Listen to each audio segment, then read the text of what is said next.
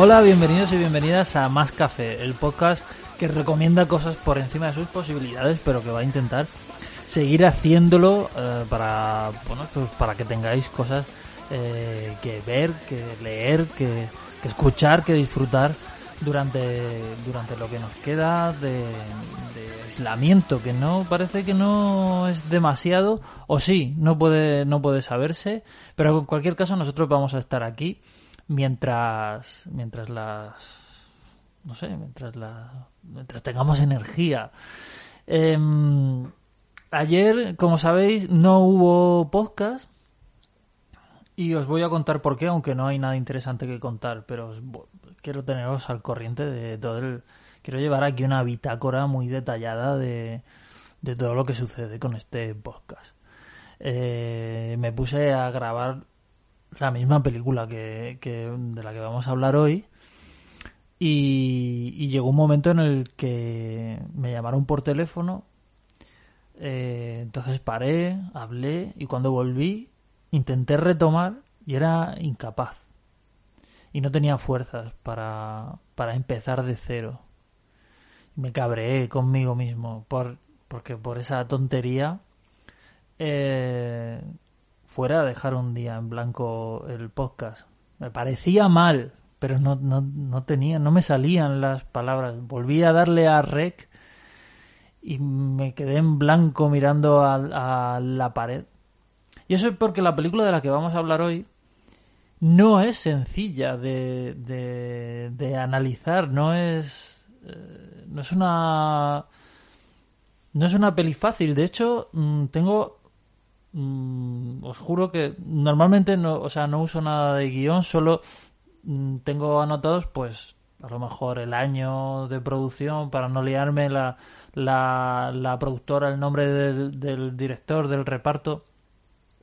Eh, o sea, cosas para no quedarme en blanco, no, no quedarme ahí pensando en las musarañas en medio de, de, la charla, pero, pero no, no uso un guion como tal como creo que además es bastante evidente. Pues esta vez no tengo nada, no tengo nada. Porque los nombres de los actores y demás me los sé y, y no, no, es que no sé qué decir. Así que esperemos que hoy no me llame nadie. Hoy en cualquier caso he dejado el, el teléfono en silencio y fuera de mi alcance.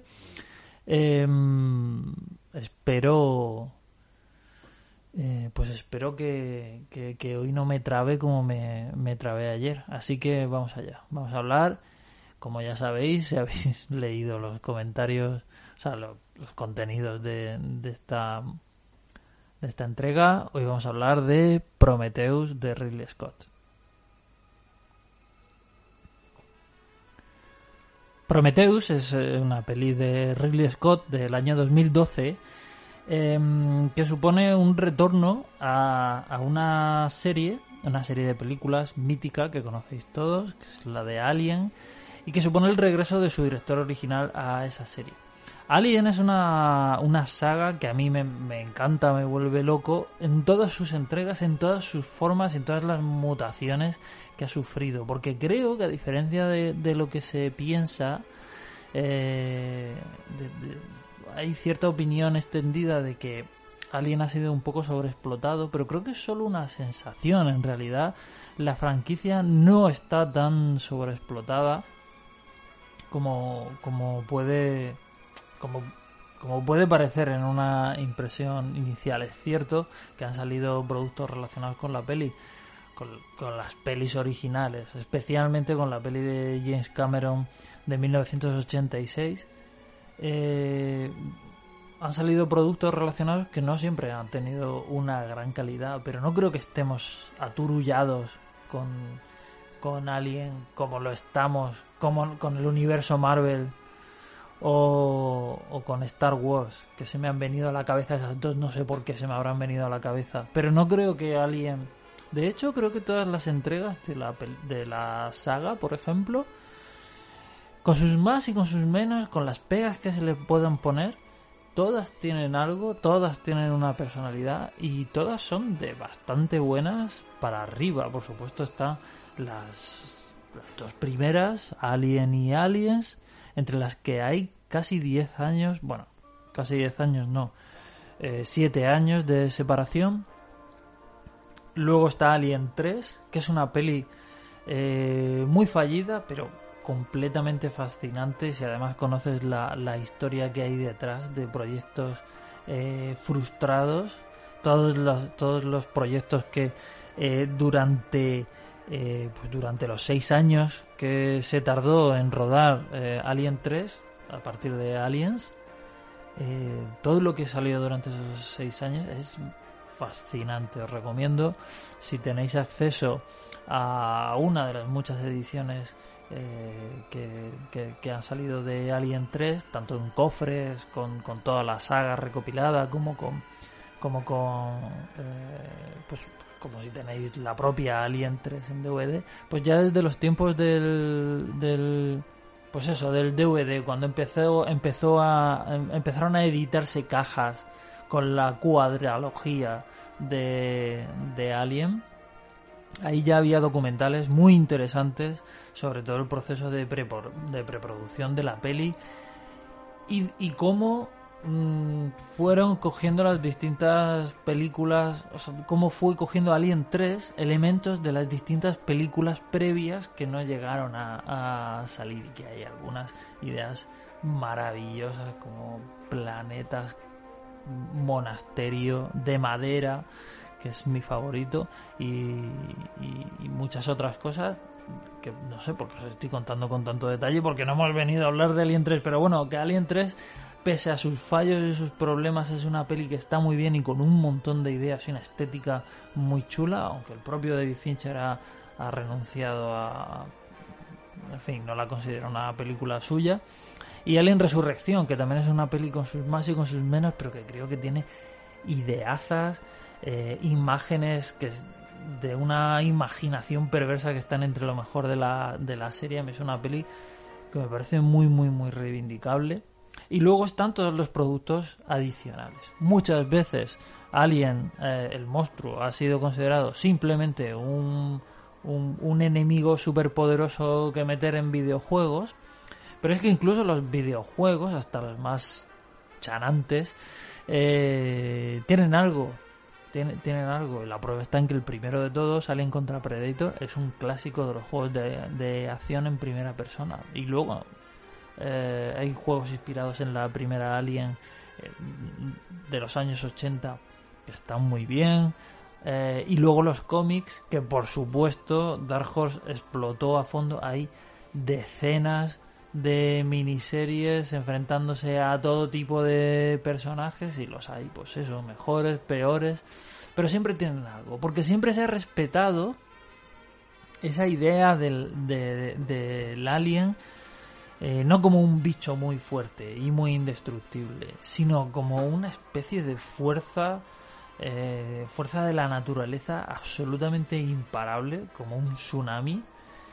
Y eso de algún modo siempre, siempre se ha respetado, del mismo modo que siempre se ha respetado la esencia de, de Predator como un cazador espacial con un con unas reglas de comportamiento, un honor, un no sé qué y se le han añadido historias a veces más, a veces menos interesantes a, la guerra de razas de Predator que hay, que, es una movida.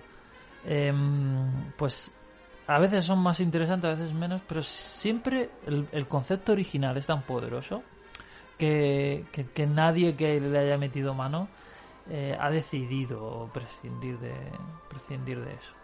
Por cierto, las películas de Alien contra Predator, la primera y la secuela, y Alien contra Predator 2, eh, son películas que a mí me parecen estupendas. Pero de eso podemos hablar otro día si queréis. La cuestión es que, mirad, 10 minutos y pico después de empezar a hablar, todavía no me he metido con, con Prometheus.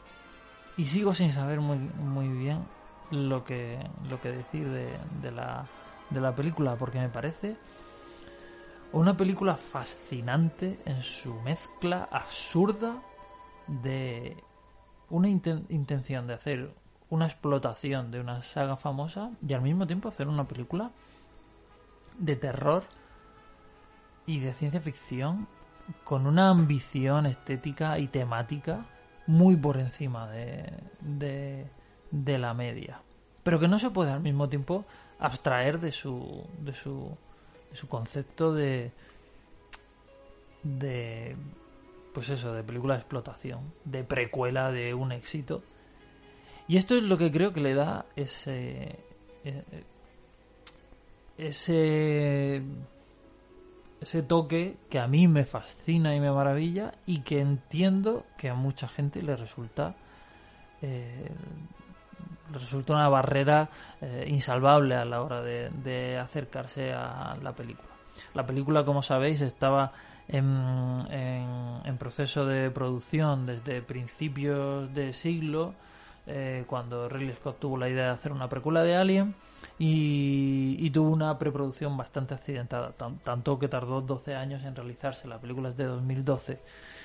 Eh, y en ese proceso hubo historias que se alejaban y se acercaban a, la mitología de Alien y finalmente los, los guionistas eh, John Spade y sobre todo Damon Lindelof, que eh, bueno, durante un tiempo estuvo considerado ese cabrón que hizo Lost, pero que ahora está mucho mejor considerado por ser ese genio que ha hecho la serie de Watchmen. En cualquier caso, aquí Damon Lindelof ah, hace un encaje de bolillos bastante, pues ya digo, bastante peculiar para poder engarzar una serie de cosas con la con, la mitología de Alien. Ridley Scott y Lindelof se hartaron de decir que no hace falta conocer eh, conocer la, la, franquicia de Alien, es decir, que no es que funciona como precuela, pero que, no es una precuela como tal. No hace falta conocer a Alien para para pues para disfrutar de Prometheus. Yo creo, sin embargo, que si no tienes muy presente a Alien en todo momento, esta película no tiene el menor sentido. Es que no tiene sentido. La nave, los ingenieros, todas esas cosas es que salen de... se lo sacan de la manga porque tienen que hacerlo así. Es que tienen que preparar toda la película para que luego en Alien se encuentren las cosas tal y como se las han dejado. Es que eso me parece un disparate. Pensar que con esa. con, ese. con esa obligatoriedad de, de, de rendir cuentas con, con, otra película, me parece alucinante que, que, digan, no, pero esto, esto funciona de forma independiente. ¿Cómo que de forma independiente? Sí. La última hora de película es literalmente un ir poniendo cosas para que luego los tripulantes del Nostromo se lo, se lo encuentren en Alien el octavo pasajero. Me parece una idea de bombero alucinante. Y aún así, la película creo que sale, que sale bastante, bastante victoriosa con la idea, con, con las discusiones que se tienen continuamente entre personajes muy dispares. Eh, muy dispares y que eh, pues van hilando como una serie de, de teorías sobre el origen de la vida, sobre sobre todo sobre el origen de la vida, pero sobre todo la posibilidad de que haya eh, un dios al que no le, no le importamos nada. el personaje de Numi Rapaz, una una científica que, pese a ser una mujer de ciencia tiene una firme creencia en que hay algo que les, que les ha creado una, una especie de ser divino o no, divino o un alienígena, pero que hay algo espiritual en eso. Eh, pues este, este personaje tiene como, da como unos bandazos de, de de decepciones, descubrimientos, eh, revelaciones que me parecen me parecen ciertamente interesantes. De hecho, creo que lo más interesante de Prometheus es ver las chapas que meten los personajes, unos diálogos como metafísicos que en realidad no son tan metafísicos. Es decir, la ciencia ficción de Prometheus palidece al lado de cualquier eh, novela de ciencia ficción medio densa. Es decir, no, no tiene ese nivel de, de ametralladora de ideas o de conceptos que te vuelan que te vuelan la cabeza para nada es una peli de ciencia ficción de monstruos con conversaciones muy serias y aún así es hipnótico porque los personajes y también hay que reconocerlo los extraordinarios actores que les dan vida como que tiran cada uno en una dirección y eso da pie quiero pensar que de una forma completamente casual a, una variedad de tonos, de estilos y de ideas que se le van lanzando al espectador como si fuera, como si el espectador estuviera atado a, un potro de tortura y le fueran lanzando cubos de, pintura y no tiene más remedio el espectador que soportar todo, todo eso que se le va viniendo encima. Entonces hay un personaje como el capitán de la nave y su tripulación, sobre todo el capitán, extraordinariamente interpretado por Idris Elba y que recuerda al, a los, al estilo de eh, astronautas que tripulaban el, el, Nostromo en la primera Alien y que no son más que camioneros espaciales. Está el personaje de Charlize Theron que tiene un trauma que dices, ¿de dónde viene este, este personaje? Está relacionado con la corporación con la, con la Weyland Yutani y también relacionado con, con, la corporación y las intenciones maléficas de esa corporación eh, está el personaje de David, eh, un androide que a diferencia de en la primera Alien sabemos desde el principio de la película que es un androide. Y la película imita los tonos, los ritmos de la primera Alien.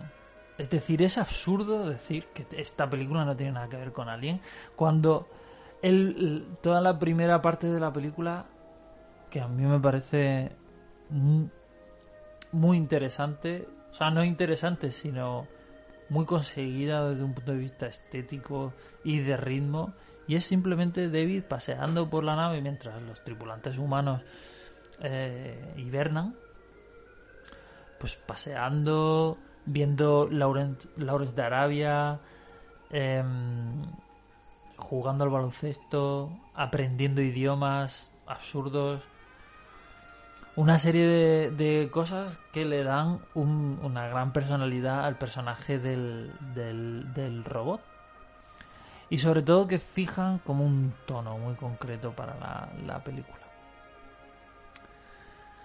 Creo que la, la, la, película va en una dirección absolutamente distinta a la de la primera Alien. En el sentido de que la primera Alien no daba ninguna respuesta, pero proponía un enemigo muy concreto.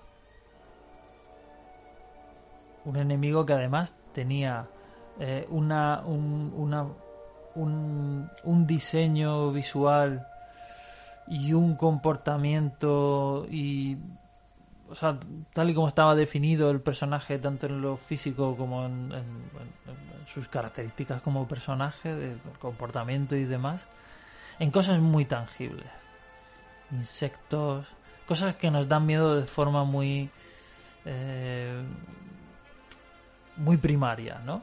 Insectos, una muerte eh, horrible, reptiles, eh, y por supuesto toda la simbología sexual oscura que le, que le, que le metió Giger y que no es nada excitante, sino más bien todo lo contrario. Combinaba ese enemigo tan concreto con una visualización del espacio, del espacio exterior me refiero, del planeta al que, al que entran, de lo que hay en ese planeta, esa nave estrellada, lo que se encuentra en ese planeta, esos tripulantes momificados, que no sabes lo que son. esos huevos que hay ahí, el ciclo reproductivo del alien completamente alienígena y al, y al mismo tiempo familiar con cosas que conocemos de animales y tal. Todo eso es una mezcolanza de cosas muy físicas, muy concretas, muy específicas y una visión de lo desconocido hasta un punto abstracto. Es decir, Alien la, ves hoy, la sigues viendo hoy y es asombroso la manera que tiene de torearte para no darte absolutamente ninguna respuesta de nada. Y, y esta funciona esta otra película funciona de, una, de una manera curiosamente opuesta. Empeñada en darte respuestas de todo. Empeñada en, explicarte quiénes son los ingenieros. Eh, en dejarte bien claro que todo lo que acaba aquí empieza más allá. En fin, una, una serie de cosas que hace que, la, que Prometheus sea complementaria y al mismo tiempo se distancie de, de, la primera de la primera Alien. Por supuesto todo el tema de las criaturas, las mutaciones, los nuevos bichos desborda una imaginación y un diseño de producción que a mí me parece eh, espectacular, pero entiendo que haya quien, quien no trague precisamente porque se espera una, una, nueva versión de Alien o una continuación de Alien y, esto es, es, otra cosa. Como veis, no, no, soy capaz de deciros si esta película está bien o no está bien. Pero creo que es una peli que, que, que hay que ver. Y que si eres fan de la, de la serie, obviamente. Y hay que verla con la, con la visión con la mirada limpia. De, no de esperarse una continuación y una precuela, sino como una, una, nueva, una nueva toma de, no lo olvidemos, el director de Gladiator. Es una cosa chana. Es que no, es que no hay otra manera de, de definirlo. Es como un accidente de, de tráfico que no puedes dejar de mirar. Y en ese accidente de tráfico a cámara lenta hay momentos bellos. Hay momentos de violencia plástica indiscutiblemente bellos en ese accidente. Pero al mismo tiempo sabes que está mal, que no deberías estar fascinado mirando cómo como hay gente pasándolo mal ahí. Pues esto es un poco un poco igual. En fin, Podéis ver esta película, por desgracia no está en ninguna plataforma eh, a la que podáis acceder eh, mm, con suscripción, no está en Netflix ni en Amazon, pero la podéis ver eh, si tenéis Sky o, Vodafone, ahí la, la, tenéis y la podéis alquilar también en los distintos en distintas plataformas como Rakuten o Apple o Google Play, en fin, la podéis encontrar con, con bastante facilidad, ¿no? Es una, no es una peli difícil de localizar para nada. Siento no haberos aclarado si esta peli me parece bien o mal, pero esto es lo que yo vi hace unos días y me apetecía contaroslo. Así que, Prometeus, una cosa, una cosa para verla. Eurythmics es el el típico grupo, tengo un montón de estos grupos y, me fascinan, me regodeo mucho en ellos, ¿no? Es uno de esos grupos que no deberían gustarme, pero me gustan. Me, y me regodeo en ello porque me, me gusta darle vueltas a qué, qué, qué hay aquí, qué hay aquí que me gusta. ¿Por qué hay grupos, otros grupos, otras bandas, otros artistas con características muy similares? Que no me gustan o incluso que no me gustan nada menos que nada negativo me gustan negativo y en cambio Eurythmics sí me gustan. No lo sé. En el caso de Eurythmics creo que es una, una concepción del, del pop muy afín a lo que a lo que a mí me interesa. Me gusta muchísimo la voz de de eh, joder Esperad, que tengo una chuleta. De Annie Lennox. Joder, madre mía. Las cabezas ya. Eh, me gusta muchísimo la voz de, de Annie Lennox, a la que luego eh, seguí también bastante en, solitario y, hizo cosas que me parecieron muy, muy interesantes. Sacó un disco poco después de la de la de que se separaran Eurythmics, sacó algún disco en solitario que me pareció muy interesante, aparte por supuesto de su maravillosa canción para la banda sonora de, de, Drácula de Coppola. Pero bueno, Eurythmics, lo que hizo en Eurythmics me parece eh, me parece impresionante. Cuando hacían Tecnopop, por supuesto, los temazos que hacían cuando hacían Tecnopop, eh, Sweet Dreams y demás, eh, son, son, son grandes canciones. Pero me interesa más la, la parte cuando se convirtieron en un grupo de pop adulto. Es, es un tipo de música, parece mentira que siendo una música, eh, este pop adulto que, que hacía Mix en sus últimos discos, siendo una música tan, tan para gustar a todo el mundo, tan comercial, por así decirlo, se haya convertido en una música que hoy vemos como algo sofisticado con unos arreglos que dices, joder, ¿dónde vas con, con, estas movidas, con estos arreglos de, cuerda, con estas influencias de la nueva ola y de la música clásica? ¿Qué, qué, locura es esta? En fin, eh, la canción que os voy a poner es mi canción favorita del grupo, When Tomorrow Comes. Eh, es un temazo absolutamente impresionante. La, la, la melodía de, de, guitarra de David Stewart es eh, espectacular y, las virguerías que hace Annie Lennox con la, con la voz son también alucinantes y pero, pero es una canción muy divertida con una muy divertida quiero decir muy escuchable muy que te la puedes poner ahí en replay y escucharla varias veces seguidas eh, y que entra muy bien eh, a la primera. Está en su disco Revenge, que fue uno de los, de los últimos, de 1986.